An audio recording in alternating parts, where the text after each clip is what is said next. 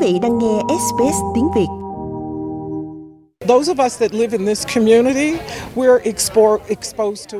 Những người trong chúng ta sống trong cộng đồng này luôn tiếp xúc với cái mà tôi gọi là chấn thương tập thể. Bởi vì chúng ta nghe thấy tiếng súng mỗi ngày, chúng ta cũng đang né tránh đạn. Đây là những lời lẽ mà quý vị có thể nghe thấy từ một người sống trong vùng chiến sự. Thế nhưng, đó là tiếng nói của nhà hoạt động cộng đồng Brenda Richardson cư dân Washington DC đang tham dự một trong nhiều cuộc meeting đang được tổ chức trên khắp nước Mỹ, nơi hàng ngàn người đang tụ tập để tôn vinh các nạn nhân của bạo lực súng đạn, vốn giết chết 110 người mỗi ngày ở Hoa Kỳ. Đó là vài giờ trước khi có báo cáo về một vụ xả súng khác tại thành phố Pennsylvania của Philadelphia, nơi ba người thiệt mạng và ít nhất 11 người khác bị thương.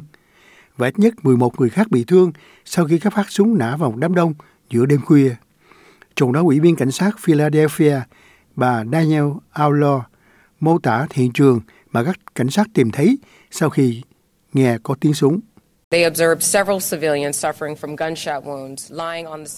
Họ quan sát thấy một số thường dân bị thương do đạn bắn, nằm trên vỉa hè và trên đường phố. Các nhân viên tại hiện trường bắt đầu cấp cứu cho những người bị thương và một nhân viên cứu thương khác có mặt tại địa điểm. Phản ứng với vụ việc, quan sát thấy một người đàn ông không rõ danh tính ở góc tây nam South Street và American Street đã bắn vào một đám đông bằng một khẩu súng ngắn. Và giờ sau đó tại Chattanooga thuộc tiểu bang Tennessee, có 3 người chết và 14 người bị thương trong vụ nổ bên ngoài một quán rượu.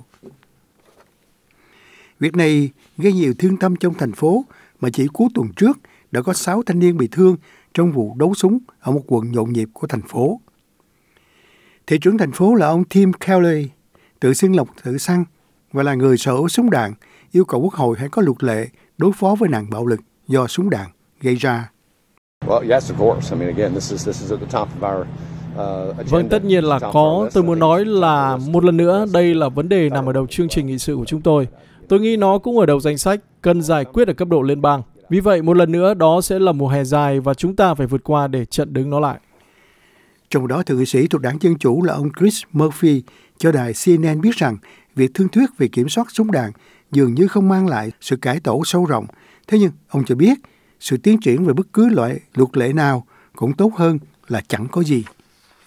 There is just a deep, deep fear for our children right now, and also a fear có một nỗi sợ hãi sâu sắc đối với trẻ em của chúng tôi ngay bây giờ và cũng là nỗi sợ rằng chính phủ đã tan vỡ về căn bản đến mức không thể gạt chính trị sang một bên để bảo đảm một điều quan trọng nhất đối với người lớn ở đất nước này là sự an toàn về thể chất của con cái họ. Vì vậy tôi nghĩ khả năng thành công là tốt hơn bao giờ hết, nhưng tôi nghĩ hậu quả của thất bại đối với toàn bộ nền dân chủ của chúng ta cũng là đáng kể hơn bao giờ hết. Được biết, thượng nghị sĩ tiểu bang Connecticut có quận hạt bao gồm Sandy Hook, vốn là địa điểm xảy ra vụ xả súng ở trường tiểu học đã liệt kê các cải cách kiểm soát súng đạn như lệnh cấm vũ khí tấn công và kiểm tra lý lịch toàn diện là các biện pháp hiện không được xem xét.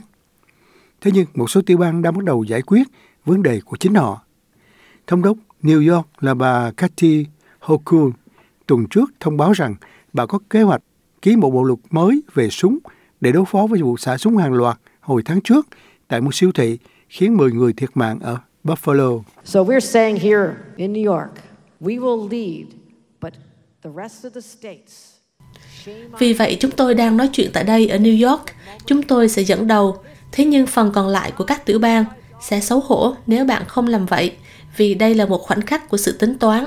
Về mặt lịch sử và cuối cùng, Chúa sẽ phán xét tất cả chúng ta bằng cách chúng ta đối phó với cuộc khủng hoảng này để dẹp súng trên đường phố. Cuối cùng tôi sẽ nói rằng đây không chỉ là về vụ xả súng, thu hút mọi sự chú ý và tất cả các phóng viên đến đó, mọi người sẽ chú ý trong vài ngày cho đến ngày tiếp theo và một vụ tiếp theo xảy ra. Đã có 230 vụ xả súng hàng loạt kể từ khi bắt đầu năm nay, tức là có hơn 4 người bị giết mỗi lần. Bà cũng thừa nhận sự phân biệt chủng tộc ngày càng gia tăng bắt nguồn từ bạo lực về súng đạn. Thống kê cho thấy những người đàn ông da trắng thực hiện phần lớn các vụ xả súng hàng loạt ở Hoa Kỳ người Mỹ da đen có nguy cơ chết vì bạo lực súng đạn cao gấp 2 lần người Mỹ da trắng và khả năng bị thương cao gấp 14 lần so với người Mỹ da trắng. I will not take my eyes off the fact that Tôi sẽ không rời mắt khỏi sự thật rằng người dân New York đang chết từng ngày trên đường phố của chúng ta. Đó có thể không phải là một kẻ giết người hàng loạt điên cuồng, nhưng nạn nhân đang bị tàn sát trên đường phố. Những đứa trẻ vô tội, những người bị kẹt trong lửa đạn. Và đó là lý do tại sao huyết áp và mức độ căng thẳng của phụ nữ da đen cao hơn 60% so với phụ nữ da trắng, bởi vì đây là căng thẳng mà họ phải sống hàng ngày. Được biết, cơ quan lập pháp tiểu bang New York đã thông qua một loạt các biện pháp kiểm soát súng đạn. Quý vị muốn nghe những câu chuyện tương tự có trên Apple Podcast, Google Podcast, Spotify hoặc tải về để nghe bất cứ lúc nào.